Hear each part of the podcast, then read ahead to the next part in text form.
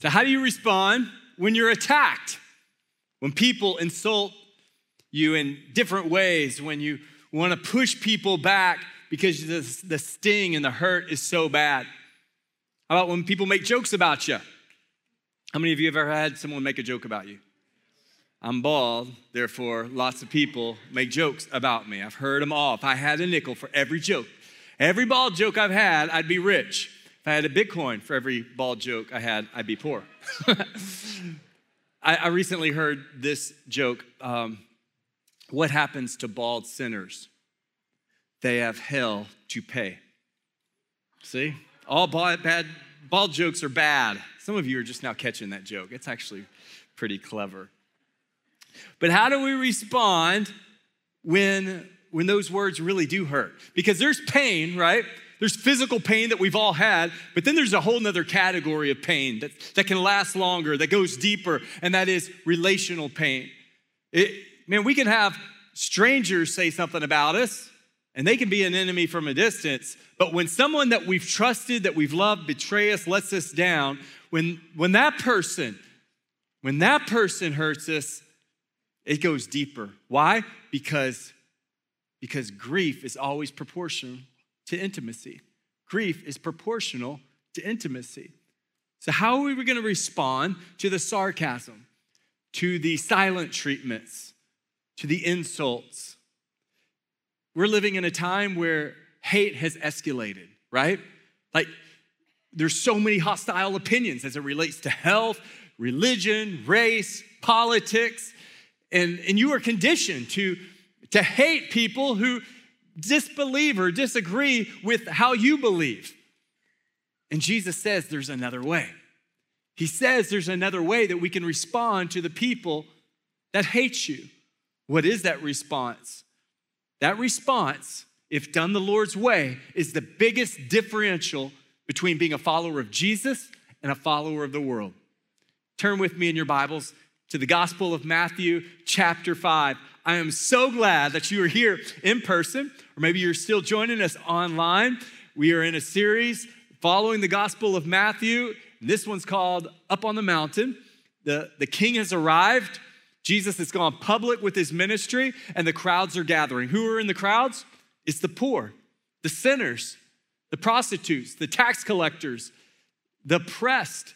It was, it was the, the Jews who were not just oppressed by the Romans, but it was Jews, it was the lower class that was despised by other Jews. And so imagine being with Jesus up on that mountain as he gives the manifesto to the kingdom to bless those who are poor, those who are meek, those who are merciful. Saying, I want you by, by your character and by your actions to be a salt in this world to where it's bland to be a bright light in this world where it is dark. Why? So they will, the world will give glory to a God in heaven. It's important. Jesus shares there's another way. When you're tempted to get defensive and put walls up to those who hate you, to your enemies, to push back, to take revenge, Jesus says there is another way. Let's read in Matthew chapter 5, verse 43. You have heard that it was said, You shall love your neighbor and hate your enemy. Some would say, ah, these words are never in the Bible. They're not in the Old Testament. Jesus never said them before in the gospel.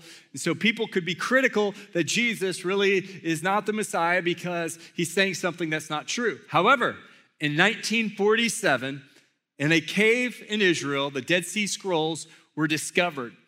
And on this scroll, a group of Jews known as the Essenes that wrote a philosophical statement that you shall love your neighbor and hate your enemies. It is very likely that these Essenes would have been on the mountain that day because they would have taken hate to elevate it to a duty, to a, a fine art. In a culture where you take an eye for an eye and a tooth for a tooth, that was what was expected. When someone pushes you, you push them back. And so Jesus is, he's, he's sharing a different way. What would that way be? It says in verse 44, I say to you to love your who? Love your enemies. Bless those who curse you. Do good to those who hate you. and pray for those who spitefully use you and persecute you, that you may be sons of your Father in heaven. For he makes his sun rise on the evil and on the good, and sends rain on the just and on the unjust. For if you love those who love you, what reward have you? Do not even the tax collectors do the same? And if you greet your brethren only, what do you do more than others? Do not even the tax collectors do so? Therefore, you shall be perfect or separate or holy, just as your Father in heaven is perfect. Father, we thank you for this sacred text. We thank you for these words that penetrate our heart. Lord, maybe these are words that we've read before, but we've not studied, we've not memorized. Maybe we've been more tempted to take scissors out than apply them to our lives. Help us today, Holy Spirit, to not just be hearers of your word, but doers of your word, that we may be set free and be healthy in our mind and our soul, but that others could see your glory. In Jesus' name. These words would have been very difficult to hear if you were a first century Jew. But why are these words so important?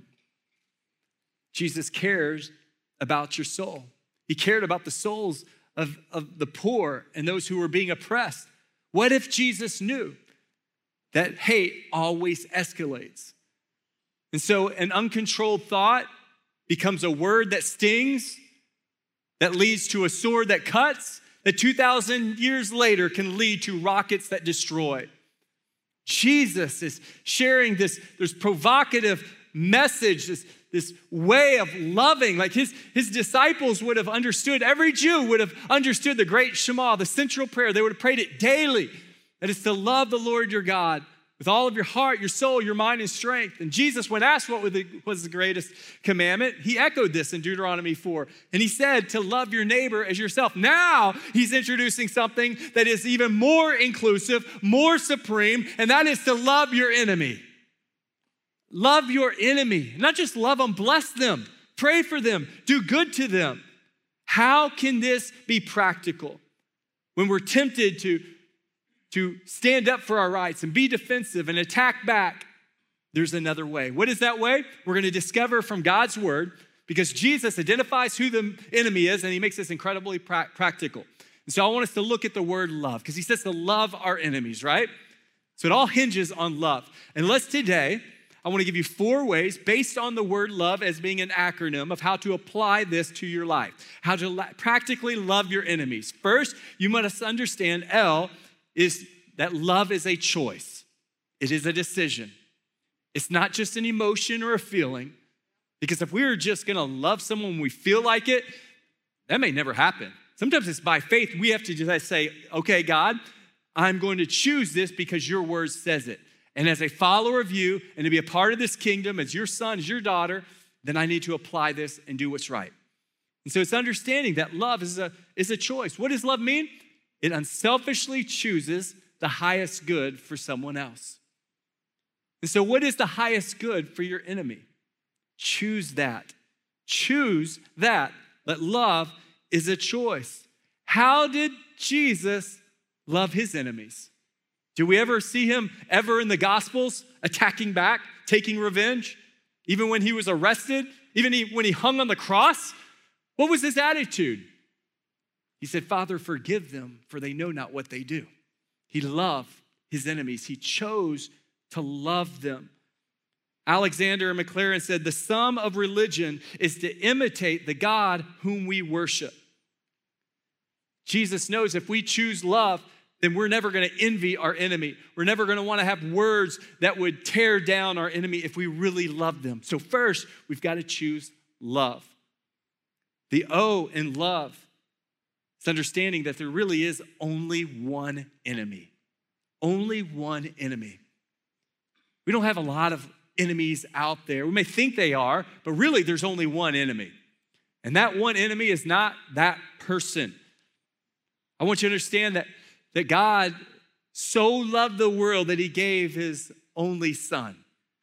If every person was created in the image of God, if every soul has intrinsic value, Every soul is for whom Christ has died. Can we see that value in that person? They're not the real enemy. Jesus says in John chapter 10, verse 10, who the real enemy is. It says, The thief comes to steal, kill, and destroy. 1 Peter 5 8 says, Our adversary prowls around like a roaring lion, seeking someone to devour.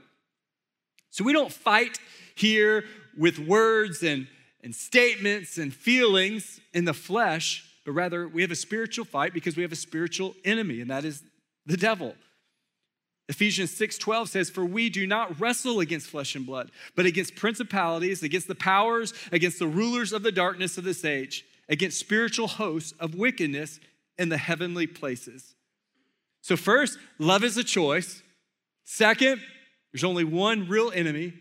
The V is to vindicate yourself by making no defense. What did Jesus say in Matthew 5 verse 38 and 39? You have heard that it was said, an eye for an eye and a tooth for a tooth. But I tell you not to resist an evil person. But whoever slaps you on your right cheek, turn the other him also. So, what cheek did he say specifically? The right cheek, not just any cheek. He says the right cheek. And, and in America, when you are struck, how do most people in America respond? Strike back, right? strike hard, strike fast, no mercy. That's how we are expected to, to respond. And Jesus is saying, turn your other cheek. If you're if you're if you're slapped, this is very important that we catch this. He says to be slapped on the if you're slapped on the right cheek. How can you possibly be slapped on the right cheek? Only if someone would backhand you. Remember his audience, slaves, poor, oppressed. And so it would have been very demeaning to receive a slap on your right cheek. Jesus is saying, don't attack back, an eye for an eye, tooth for tooth. Turn the other cheek. In other words, in a way that's not attacking back, you're not a doormat either, but you're showing the injustice that is happening. He shares this to be true because even in the Old Testament, we know that David had enemies, right? Who were David's enemies? Who comes to your mind when you think of David having enemies? Think of Saul. Who else? Goliath? Anyone else? His own sons, right? We may first think of Goliath. That was an enemy. But wow, Saul. Saul was his, his father in law. Saul was his boss out to try to kill him. David had to run for his life because Saul was so jealous of him. And when David would ask for God to deliver him, there was a time where David and his men were hiding in a cave. Do you remember this story? And, and Saul, he had to relieve himself, take a little potty break, and he goes into this cave. Do you remember what David's men said to him? He said, Take him, take his life, and you will have the crown. What was David's response? He said, I'm not going to touch the anointed one. David chose that day not to kill Saul in that cave. What if God was preparing him? What if this was a test to even greater hurt down the road? For David's own son, Absalom, would betray him and hurt him.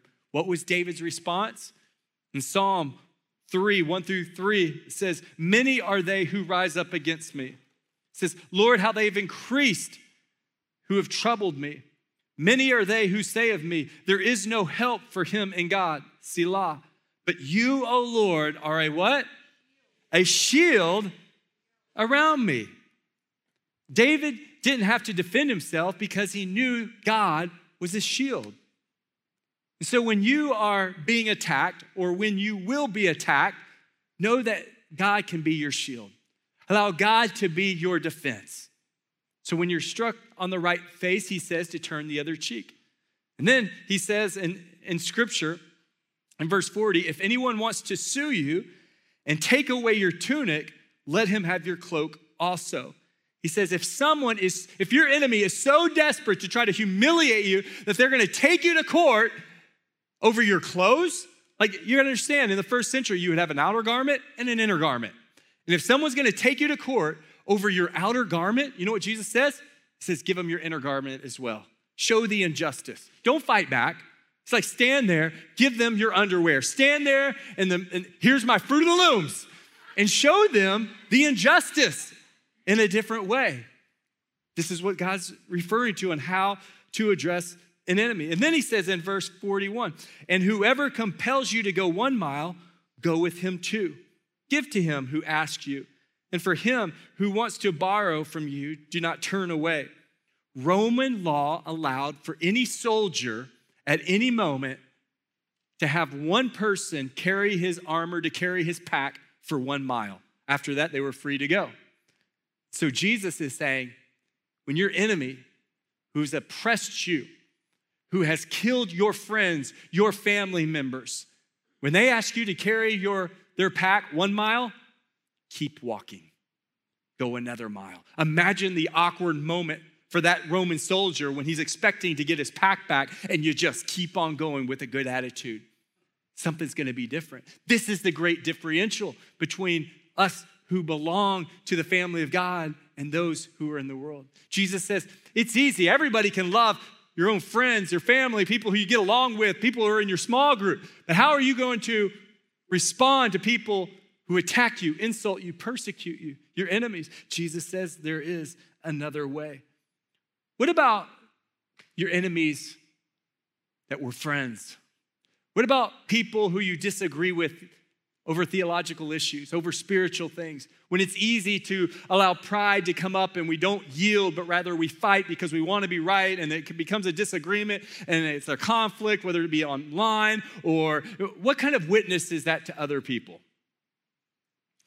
The Bible says in 2 Timothy 2:23, but avoid foolish and ignorant disputes, knowing that they generate strife, and be a servant of the Lord must not quarrel, but be gentle to all, able to teach, patient, and in humility, correcting those who are in opposition, if God perhaps will grant them repentance, so that they may know the truth, and that they may come to their senses and escape the snare of the devil, having been taken captive by him to do his will.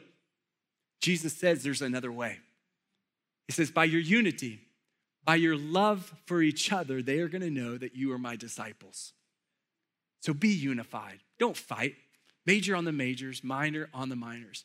The enemy's number one mission is to bring division.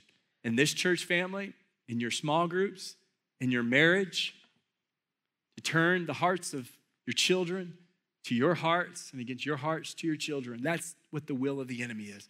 And Jesus says that road will lead to destruction. There's a different way, there's a different path to love your enemies.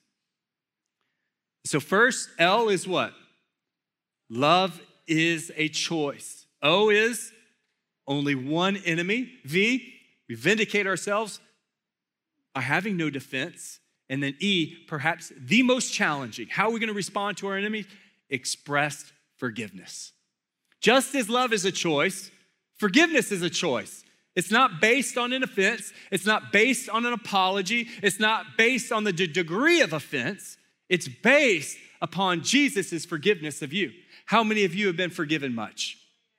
And so we are to forgive others. Jesus says, Blessed are the merciful, for they shall receive mercy. Mercy is, is holding back what you deserve. What did we deserve because of our sins? But yet the Lord was so merciful that Jesus received the wrath of God, the punishment that we deserved on the cross. And we are to express that forgiveness to others. Why? So bitterness does not take root in our hearts over the offense and hurt. Jesus is recorded of saying in Luke chapter 6, But I say to you who hear, love your enemies, do good to those who hate you, bless those who curse you, and pray for those who spitefully use you. And just as you want men to do to you, you also do to them likewise. But if you love those who love you, what credit is that to you? For even sinners love those who love them. And if you do good to those who do good to you, what credit is that to you? For even sinners do the same. And if you lend to those from whom you hope to receive back, what credit is that to you? For even sinners lend to sinners to receive as much back.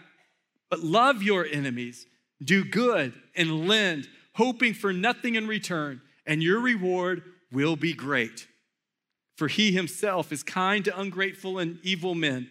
Therefore, be merciful, just as your Father also is merciful.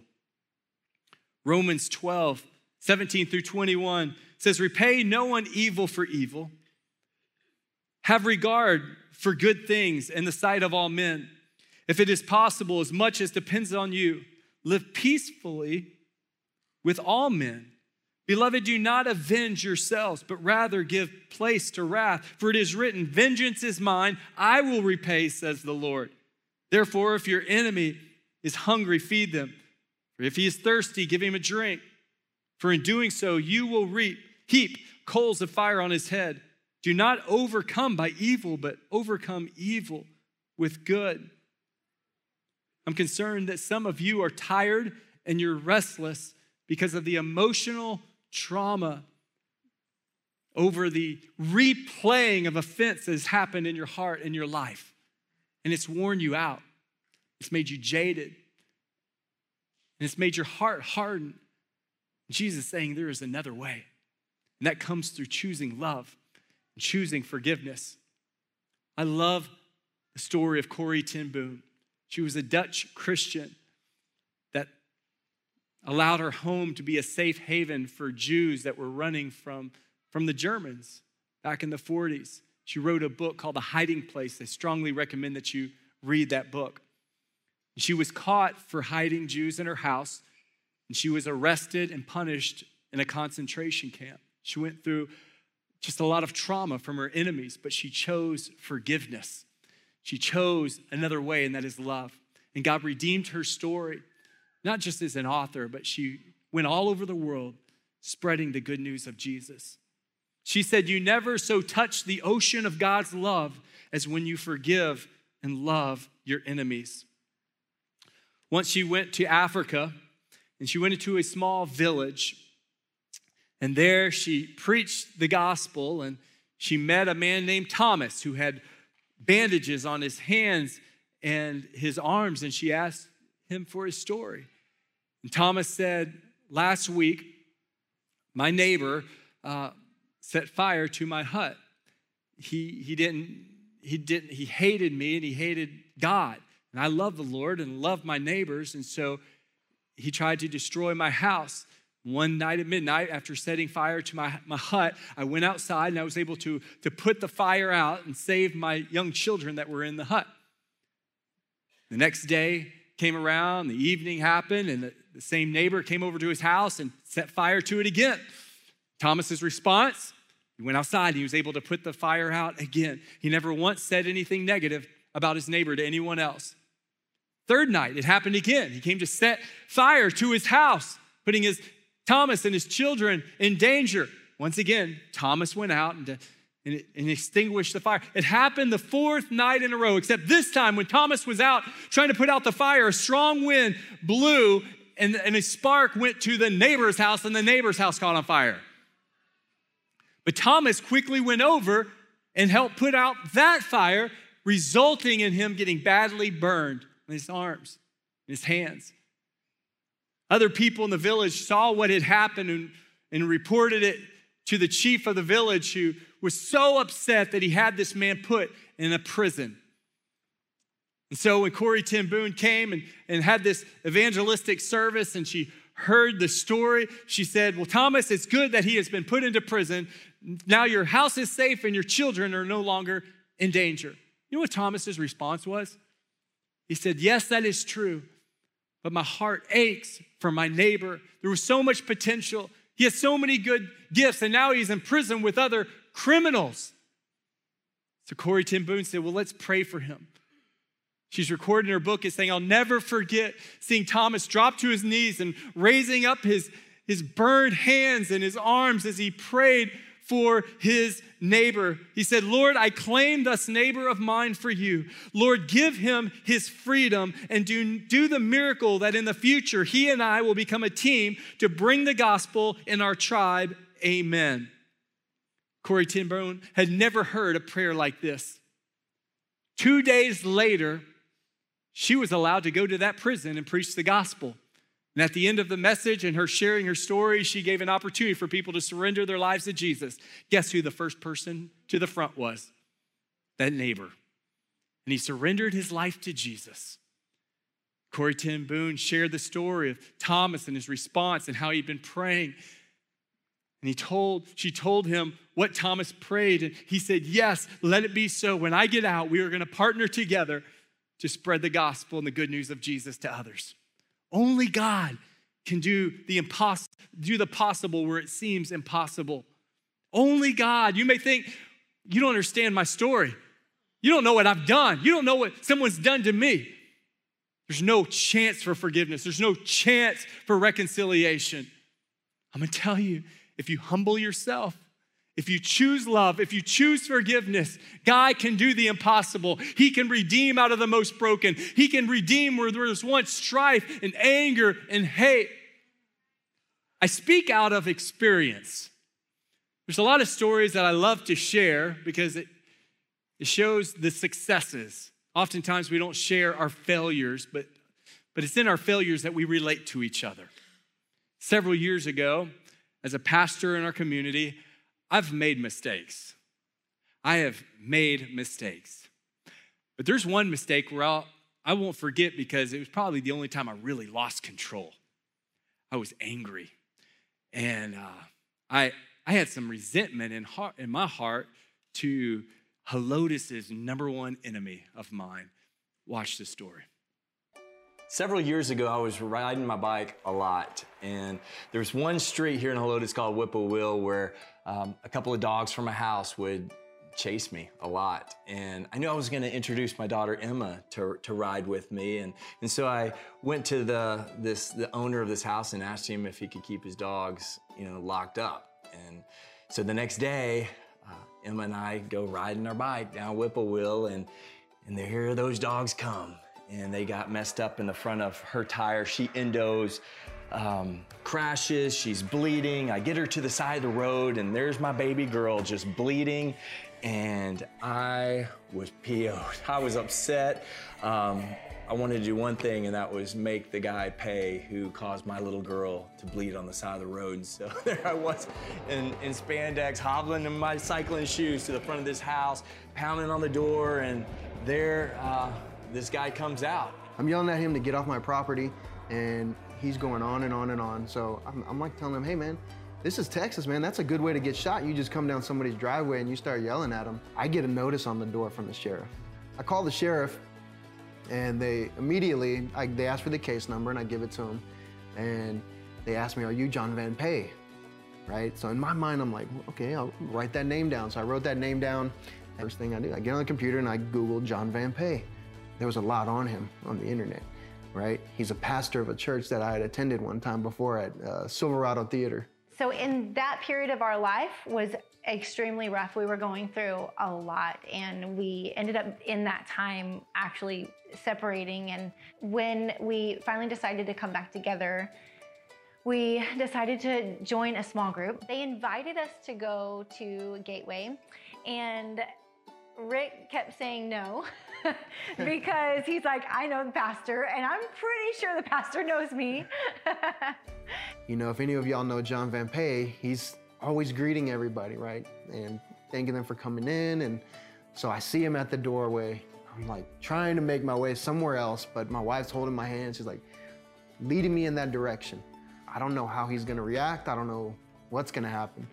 Um, but I get there, he shakes my hand. He says, thank you for coming in, nice to meet you. And um, we make it out, right? We make it out of there alive, pretty much. And we're just growing deeper and deeper and deeper with this church. And it just, it felt right. It felt like family. So then I ended up becoming part of the safety team as well uh, to protect the one guy that I didn't like, right? Then we go through H300. We go to, you know, we become small group leaders, and we're just, you know, really rooted in Gateway. You know, I'm just every all this emotions going through me, and I turn to my wife and I'm like, you know what? You know, I feel like we're living a lie, right? I feel like we're living a lie. I go up to John and I'm like, John, let's can I talk to you outside for a bit? Do you remember a time when you're riding your bike with your daughter and my dog gets out? I'm sure my jaw hit the floor. And so the flood of emotion that came back, how ashamed I was and how I lost control and never made things right. And but it's Rick and it's April, who during this time I had I didn't make the connection that they were the ones, and I I grew to love them and saw them so faithful and an important part of our church family. The power of the redemption of God to be able to take a very difficult conflict and to see forgiveness, reconciliation for His glory, for His ministry purposes. I love y'all. I'm thank, really thankful for you, man.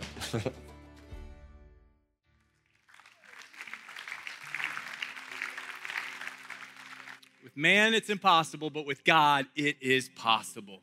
By faith, if we will humble ourselves, we allow God to do the miracles. He wants to do the miracles. He wants you to be set free. He doesn't want your heart to be hardened. He doesn't want your soul to be destroyed. Would you bow your heads? Father, as we are in your presence, we thank you for showing us a different way. Thank you for modeling us a different way. Help us to choose to be not just hearers of your word, but to obey, to follow you.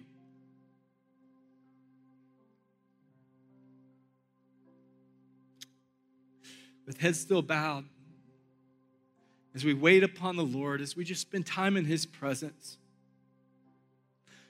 my heart, my desire, I've been praying for you all week long, and that the Lord would set you free and would soften your heart and prepare you for this very moment. Holy Spirit, would you reveal, as uncomfortable as this is, as painful as this is, would you reveal enemies, names? We may bristle, we may try to push it deep inside of ourselves or suppress it or try to think about other things. But I pray that this holy moment, Lord, that you willed for happen, help us to be humble. Help us to be dependent upon you. Help us to have grace to forgive. As we prepare to pray, I'm going to ask you, based on the forgiveness that Jesus has given you, for you to forgive your enemy to release them, to pray for them, to bless them. And as you do, there's going to be a supernatural moment that happens in your heart. There's going to be a shift, a change. Growth is going to be able to happen. The Lord's going to be able to use you. For, for many, the, the, the enemy has kept you into chains and in bondage because of hurt you've received or abuse or pain. And so now, would you pray? Would you surrender it to the Lord? Would you just say that name out loud? and just say, I forgive them. I release them to you. Jesus, as we do that as friends and family, Lord, we come to you right now. We choose by faith to forgive, by faith to love, by faith to pray and bless our enemies. Lord, we forgive them. Even if they've never apologized, we forgive them. We surrender and release them. I pray in the mighty name of Jesus that as we pray these prayers, that Lord, that you would be glorified, that there would be a powerful work of healing at work in our souls, our minds, our bodies. In the name of Jesus, I pray. Help us, Lord. With heads still bowed, if you're here today, you'd realize that the enemy in the room is you. Bible says in Romans chapter 5, 10 that while we were sinners, that we were, that we are enemies at God because of the work on the cross. That Jesus would forgive you, that he would reconcile that fractured relationship, that he loves you that much, that he forgives you of your sin. He's done his part. Would you now surrender your life to Jesus? Would you receive the gift of salvation and love? He wants to cleanse you from all unrighteousness. He no longer wants you to be an enemy, He wants you to be a friend, a child, a daughter of the King. And if you will confess your sin, repent of your sin, and turn from God, then you will be saved. Your life can be changed. I'm going to count to three, and if you would say, I want to surrender my life to Jesus, I want to walk after Him all the days of my life. I no longer want to be an enemy with God. I want you to raise your hand so I can pray with you. One, two, Don't hesitate. Three, you want to surrender your life to Jesus? Will you raise your hand right now in this room? Praise God. Thank you. Thank you. Anyone else? Thank you, sir. Thank you, ma'am. We have friends that are going to be moving. To those of you who have raised your hand, maybe raise it again. We want to pray for you. We've got small group leaders that want to come alongside of you.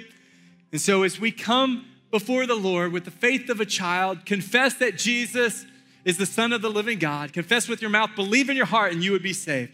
So, bow your head and let's just pray. Say his name out loud. Say, Jesus, thank you for dying on the cross for my sins.